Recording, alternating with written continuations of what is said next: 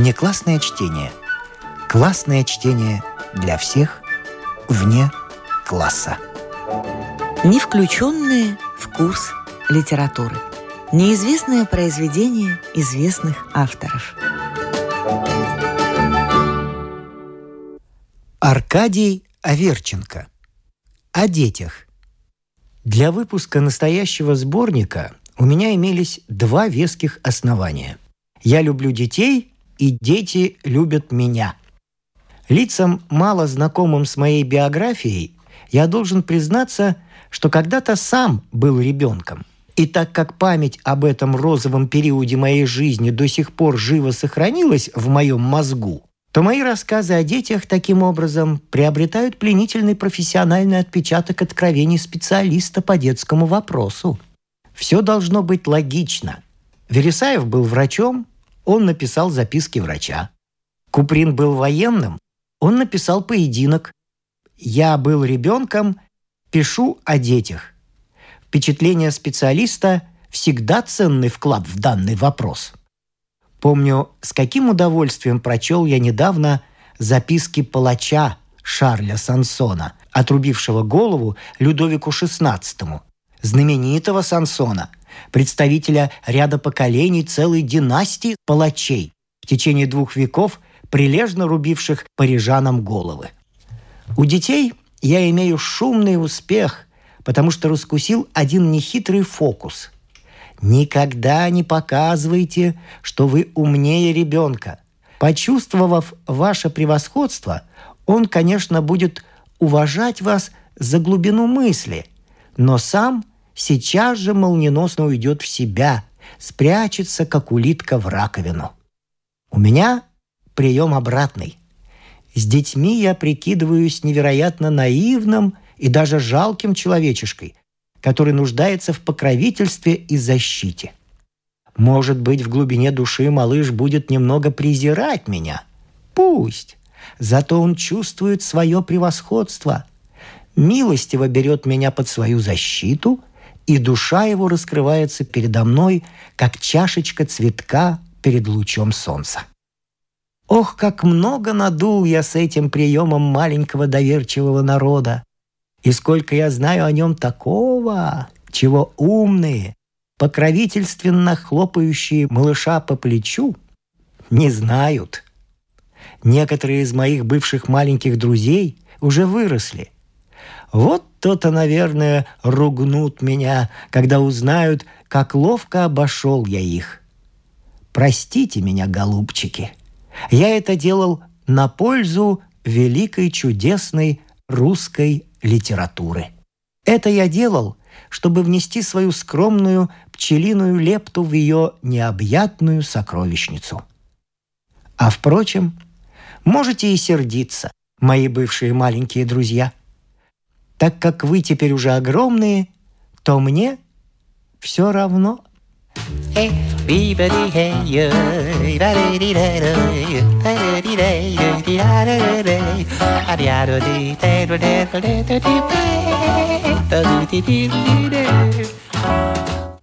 Аркадий Аверченко. О детях. Материалы для психологии.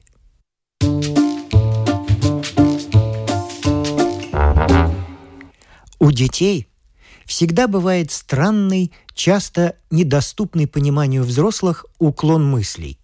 Мысли их идут по какому-то своему пути. От образов, которые складываются в их мозгу, веет прекрасной дикой свежестью. Вот несколько пустяков, которые запомнились мне.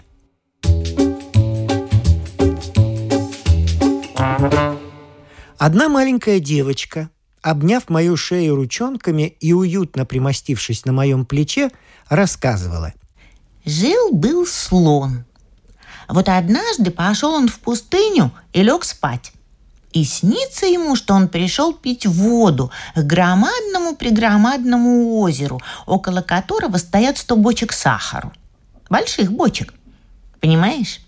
А сбоку стоит громадная гора – и снится ему, что он сломал толстый-притолстый дуб, и стал разламывать этим дубом громадные бочки с сахаром. В это время подлетел к нему комар. Большой такой комар, величиной с лошадь. «Да что это в самом деле у тебя?» – нетерпеливо перебил я. «Все такое громадное, озеро громадное, дуб громадный, комар громадный, бочек сто штук». Она заглянула мне в лицо и с видом превосходства пожала плечами. «Ну а как же ты думал? Ведь он же слон!» И потому, что он слон, ему и снится все большое. Не может же ему присниться стеклянный стаканчик или чайная ложечка или кусочек сахара. Я промолчал, но про себя подумал. Легче девочке постигнуть психологию спящего слона, чем взрослому человеку психологию девочки.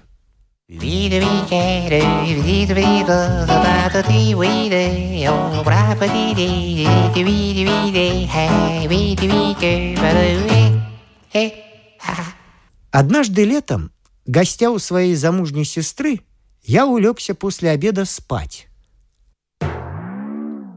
Проснулся я от удара по голове. Такого удара, от которого мог бы развалиться череп. Я вздрогнул и открыл глаза.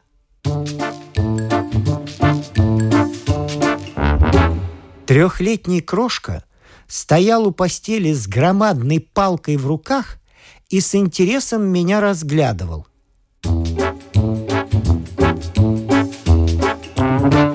Так мы долго молча смотрели друг на друга.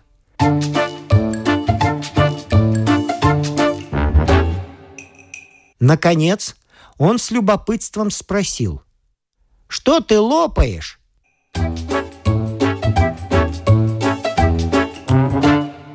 Я думаю, этот поступок и вопрос были вызваны вот чем. Бродя по комнатам, малютка забрался ко мне и стал рассматривать меня спящего. В это время я во сне, вероятно, пожевывал губами. Все, что касалось жевания вообще и пищи в частности, очень интересовало малютку.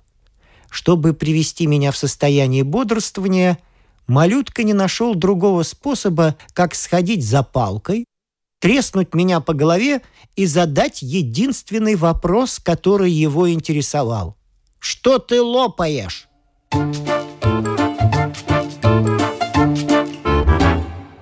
Можно ли не любить детей?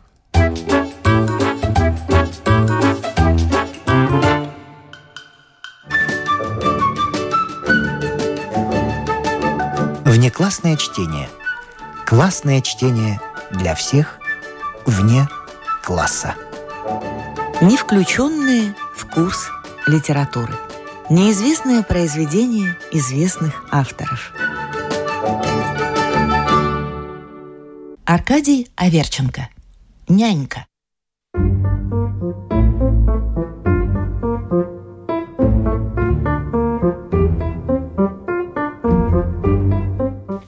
Будучи принципиальным противником строго обоснованных, хорошо разработанных планов, Мишка Самотоха перелез невысокую решетку дачного сада без всякой определенной цели – если бы что-нибудь подвернулось под руку, он украл бы.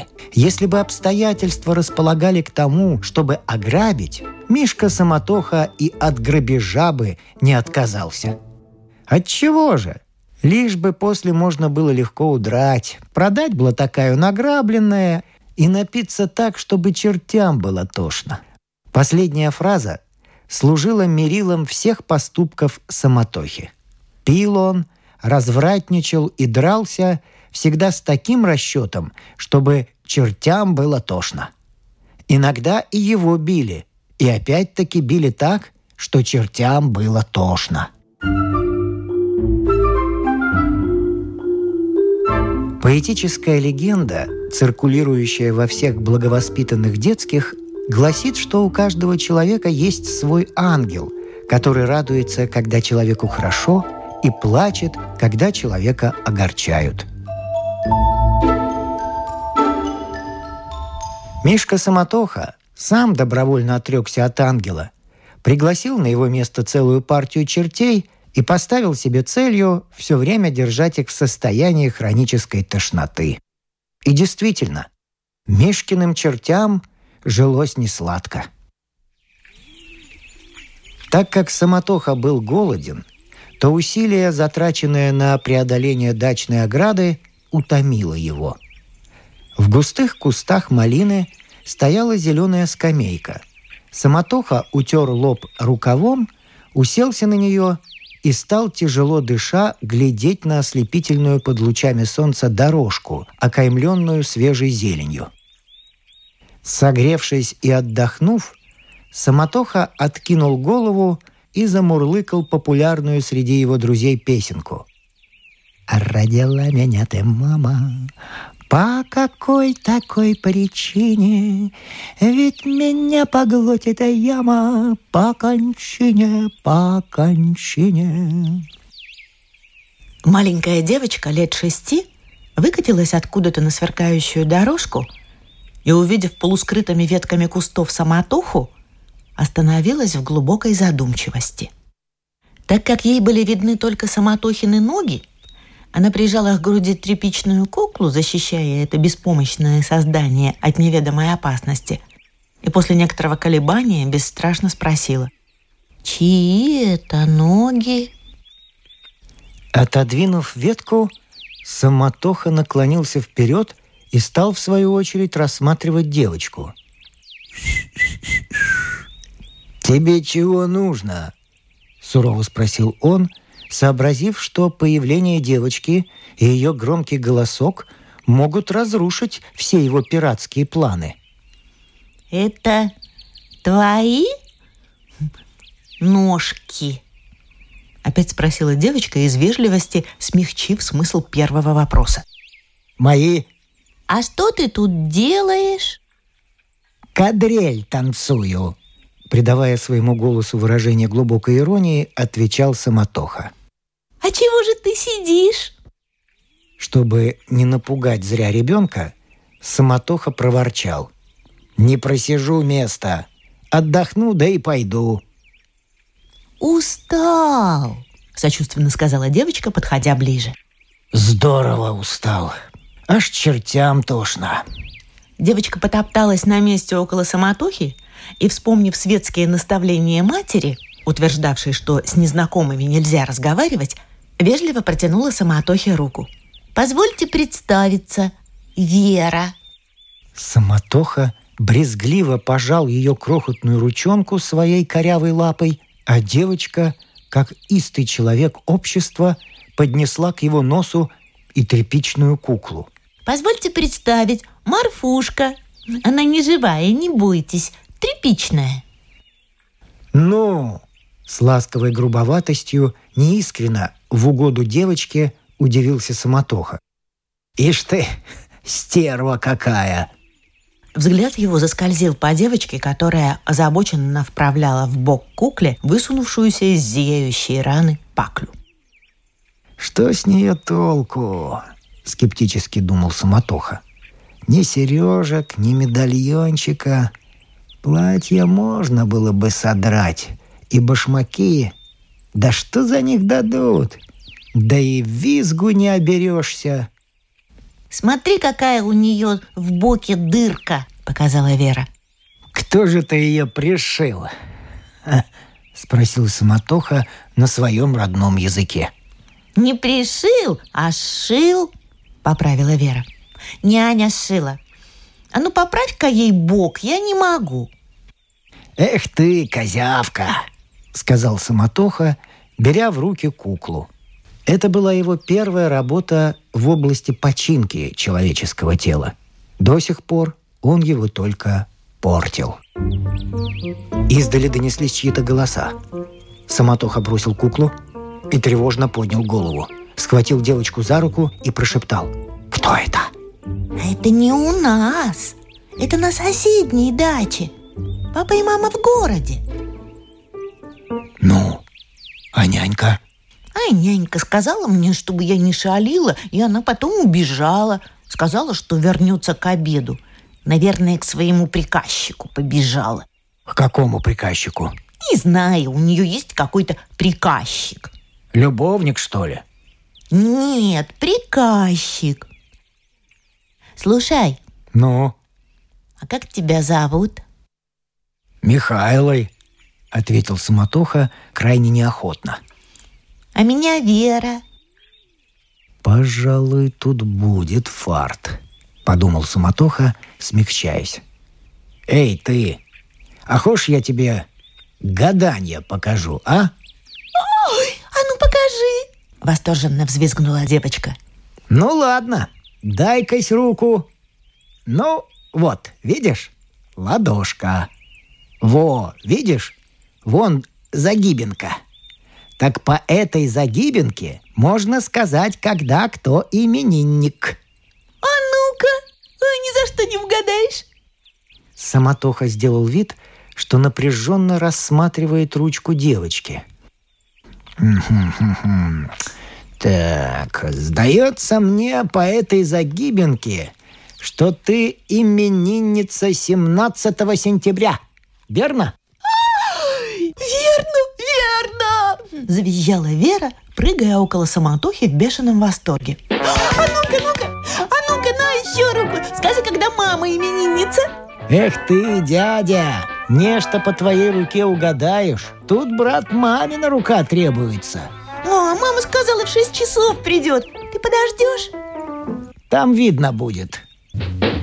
Как это ни странно, но глупейший фокус с гаданием окончательно самыми крепкими узами приковал девочку к самотохе. Вкус ребенка извилист, прихотлив и неожидан. Давайте еще играть. Ты прячь куклу, а я ее буду искать, ладно? «Не-а», — возразил рассудительный самотоха. «Давай лучше играть в другое. Ты будто бы хозяйка, а я гость. И ты будто меня угощаешь. Идет?» План этот вызвал полное одобрение хозяйки. Взрослый человек с усами будет как в самом делешный гость, и она будет его угощать. Ну, пойдем, пойдем, пойдем. «Слушай, слушай, ты, ты, ты, Клоп, а у вас там никого дома нет?» Нет, нет, нет, бойся, вот чудак, я одна. Знаешь, будем так, ты будто бы кушаешь, а я будто бы угощаю. Глазенки ее сверкали, как черные бриллианты. Вера поставила перед гостем пустые тарелки, уселась напротив, подперла рукой щеку и затараторила. Кушайте, кушайте. Эти кухарки такие невозможные. Опять, кажется, котлеты пережарены. А ты, Миша, скажи, благодарю вас, котлеты замечательные. «Да ведь котлет-то нет», — возразил практически Миша. Да это не надо. Это ведь игра такая. Ну, Миша, ну говори. «Нет, брат, я так не могу. Давай лучше я в самом делешные кушанья буду есть. В самом делешно когда? Так веселее. А? Буфет-то открыт?» Такое отсутствие фантазии удивило Веру. Однако она безропотно слезла со стула, пододвинула его к буфету и заглянула внутрь. Видишь, тут есть такое, что тебе не понравится. Ни торта, ни трубочек, а только холодный пирог с мясом, да курица, да яйца вареные. «Тащи сюда, поросенок. Мы это все по-настоящему разделаем. Без обману. А попить-то нечего?» Нечего. Есть тут да только горькое, что ужас. Ты, небось, и пить-то не будешь. Это водка. Ну что ж делать? Тащи.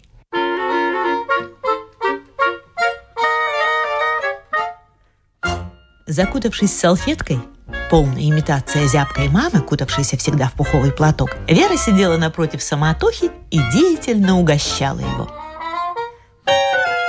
Пожалуйста, кушайте, не стесняйтесь, будьте как дома. Ах уж эти кухарки, опять пережарила пирог. Чистое наказание. Она помолчала, выжидая реплики.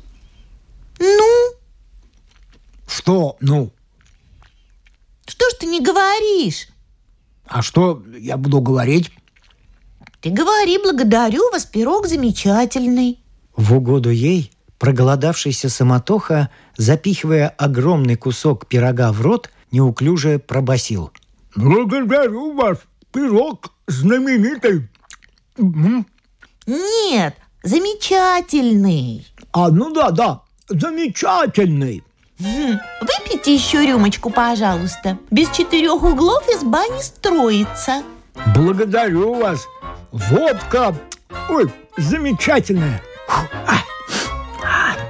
А курица опять пережарена. Эти кухарки – чистое наказание. Благодарю вас. Курица замечательная.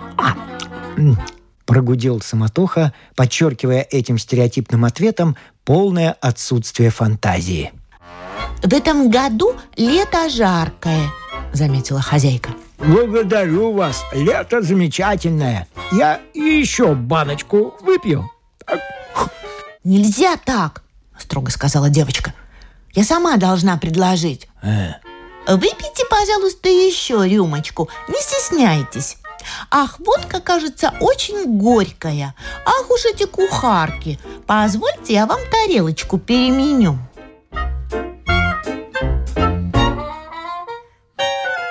Самотоха не увлекался игрой так, как хозяйка, не старался быть таким кропотливым и точным в деталях, как она.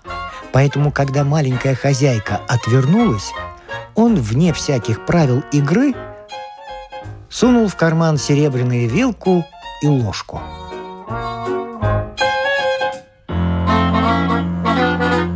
«Ну, достаточно», — сказал он. «Сыт». Ах, вы так мало ели? Скушайте еще кусочек. Но будет там канитель тянуть. Довольно. Я так налопался, что чертям тошно. Миша, Миша, горестно воскликнула девочка, сукоризной глядя на своего друга. Разве так говорят? Надо сказать, нет уж, увольте, премного благодарен, разрешите закурить. Ну ладно, ладно. Увольте, много благодарен. Э, а, Дай-ка папироску, а? Вера убежала в кабинет и вернулась оттуда с коробкой сигар.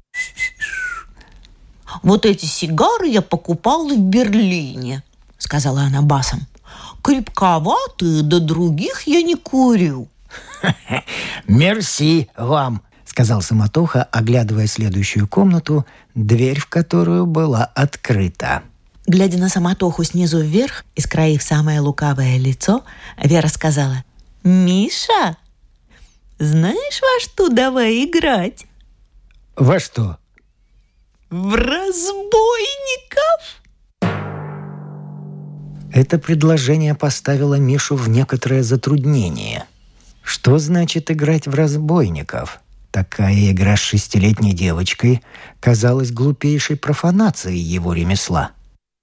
«А как, как, как же мы будем играть?» Я тебя научу. Ты будто разбойник и на меня нападаешь. А я будто кричу, ой, забирайте все мои деньги и драгоценности, только не убивайте морфушку. «Какую морфушку?» Ты куклу. Фу ты. Только я должна спрятаться, а ты меня ищи. Постой, это, брат, не так. Не пассажир должен сначала прятаться, а разбойник. Какой пассажир? Ну, этот вот, которого грабят. Он не должен сначала прятаться. Да ты ничего не понимаешь, вскричала хозяйка. Я должна спрятаться. Хотя это было искажение всех разбойничьих приемов и традиций, но Самотоха и не брался быть их блюстителем. Ну ладно, ты прячься. Только нет ли у тебя какого-нибудь кольца или брошки? Зачем? А чтоб я мог у тебя отнять. Так это же можно нарочно, будто отнимаешь. «Не-не-не, я так не хочу», — решительно отказался капризный Самотоха. Ах ты, господи, чистое с тобой наказание. Ну, я возьму мамины часики и брошку, которые в столике у нее лежат. «А сережек нет ли?» — ласково спросил Самотоха, стремясь, очевидно, обставить игру со сказочной роскошью. Игра была привеселая. Верочка прыгала вокруг самотохи и кричала Пошел вон! Не смей трогать морфушку! Возьми лучше мои драгоценности, Постой, постой! А где у тебя нож? Самотоха привычным жестом полез за пазуху, но сейчас же сконфузился и пожал плечами. А, можно и без ножа. Нарочно ж. Нет, нет, нет, я тебе лучше ножик принесу из столовой. Только серебряный. крикнул ей вдогонку самотоха. Игра кончилась тем, что, забрав часы, брошку и кольцо в обмен на драгоценную жизнь Марфушки, Самотоха сказал. А теперь я тебя как будто запру в тюрьму. Что ты, Миша? Возразила на это девочка, хорошо очевидно изучившая, кроме светского этикета, и разбойничьи нравы. Почему же меня в тюрьму? Ведь ты разбойник, тебя и надо в тюрьму. Покоренный этой суровой логикой, Миша возразил. Ну, так я тебя беру в плен и запираю в башню. А, это другое дело. Ванная будто башня, хорошо? Когда он поднял ее на руки и понес, она, барахтаясь, зацепилась рукой за карман его брюк. О, смотри-ка, Миша, что это у тебя в кармане? Ложка? Хм, это чья? Это, брат, моя ложка. Нет, это наша.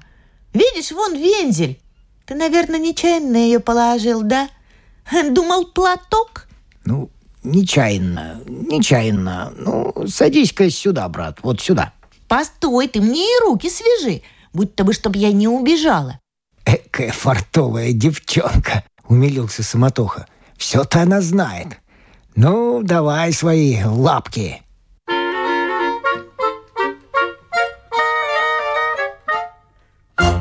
Он повернул ключ в дверях ванной и, надев в переднее чье-то летнее пальто, неторопливо вышел.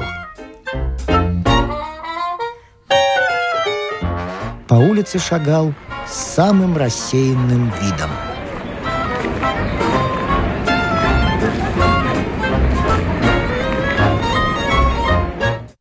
Прошло несколько дней. Мишка Самотоха, как волк, пробирался по лужайке парка между нянек, колясочек младенцев, летящих откуда-то резиновых мечей и целой кучей детворы, копавшейся на траве. Его волчий взгляд прыгал от одной няньки к другой, от одного ребенка к другому. Под громадным деревом сидела Бонна, углубившаяся в книгу – а в двух шагах маленькая трехлетняя девочка расставляла какие-то кубики. Тут же на траве раскинулась ее кукла размером больше хозяйки. Длинноволосое, розовощекое создание парижской мастерской, одетое в голубое платье с кружевами. Увидев куклу, Самотоха нацелился. Сделал стойку и вдруг, как молния, прыгнул, схватил куклу и унесся вглубь парка на глазах изумленных детей и нянек. Потом послышались крики, и вообще началась невероятная суматоха. Держи!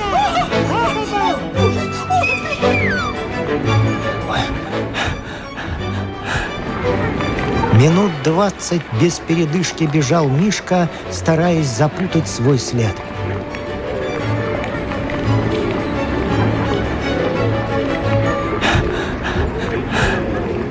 Добежал до какого-то дощатого забора, отдышался и, скрытый деревьями, довольно рассмеялся. «Ловко!» — сказал он.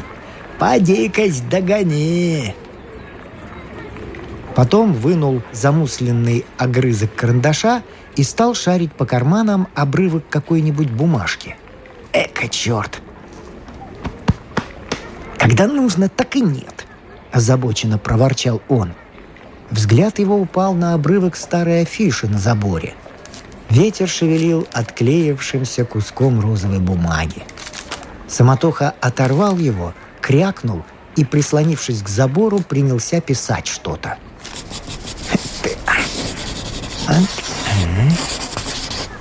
Потом уселся на землю и стал затыкать записку кукле за пояс. На клочке бумаги были причудливо перемешаны печатные фразы афиши с рукописным творчеством самотохи.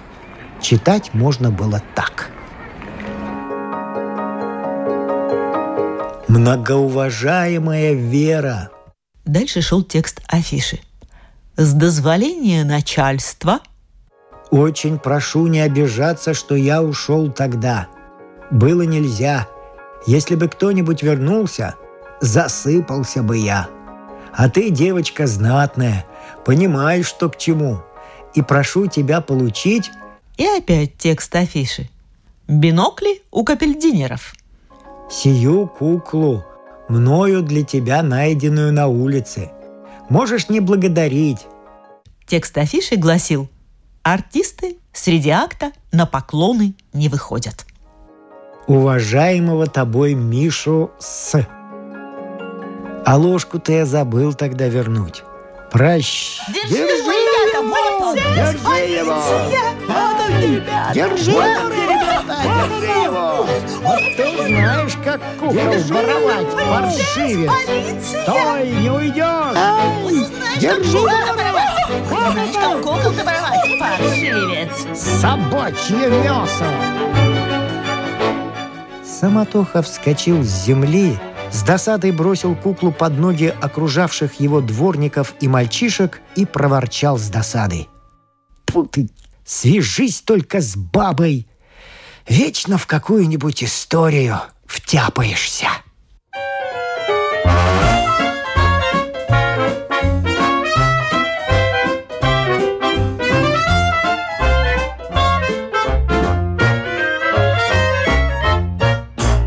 Прозвучал рассказ Аркадия Аверченко «Нянька». Вообще, герои сборников «О маленьких для больших» и «Шалуны и ротозеи», соответственно, 1916 и 1914 года издания, совсем не похожи на благовоспитанных дворянских детей, знакомых читателю по произведениям Толстого и других классиков XIX века. А язвительный Аверченко, повествуя о детях, становится вдруг удивительно трогательным и ранимым. И даже наивно противопоставляет корыстному, лживому миру взрослых, где обесценились уже и любовь, и дружба, и семья, и порядочность, чистоту и бесхитростность детей. «Моя была бы воля, я бы только детей и признавал за людей», откровенно сообщал писатель. И уверял, что только дети выламываются из опостылевшего быта, из размеренной и нудной обывательской жизни, а взрослый человек почти сплошь мерзавец. Но, как мы видим, иногда даже мерзавец способен проявить человеческие чувства, когда сталкивается с ребенком. И даже не высказанная открытым текстом, мораль достаточно проста. По дороге во взрослую жизнь не терять добрых чувств и намерений и забирать с собой из детства все лучшее, что встретилось на пути. Внеклассное чтение. Классное чтение для всех вне класса.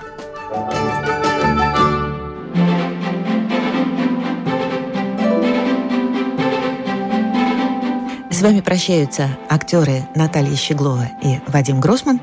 Слушайте нас в Spotify, на платформах CastBox, Яндекс.Музыка, Apple Podcast и других. Самых маленьких слушателей мы приглашаем побывать в гостях у книжки. Подкаст Латвийского радио 4. А для тех, кого интересует наша женская роль в истории, в подкасте Латвийского радио 4 звучат истории на манжетах.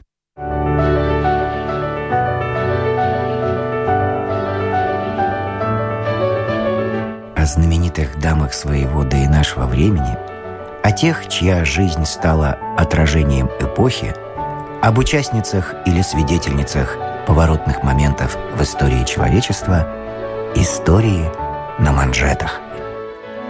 Этот и другие подкасты Латвийского радио 4 вы найдете в Spotify, а также на платформах CastBox, Яндекс.Музыка, Apple Podcast и других –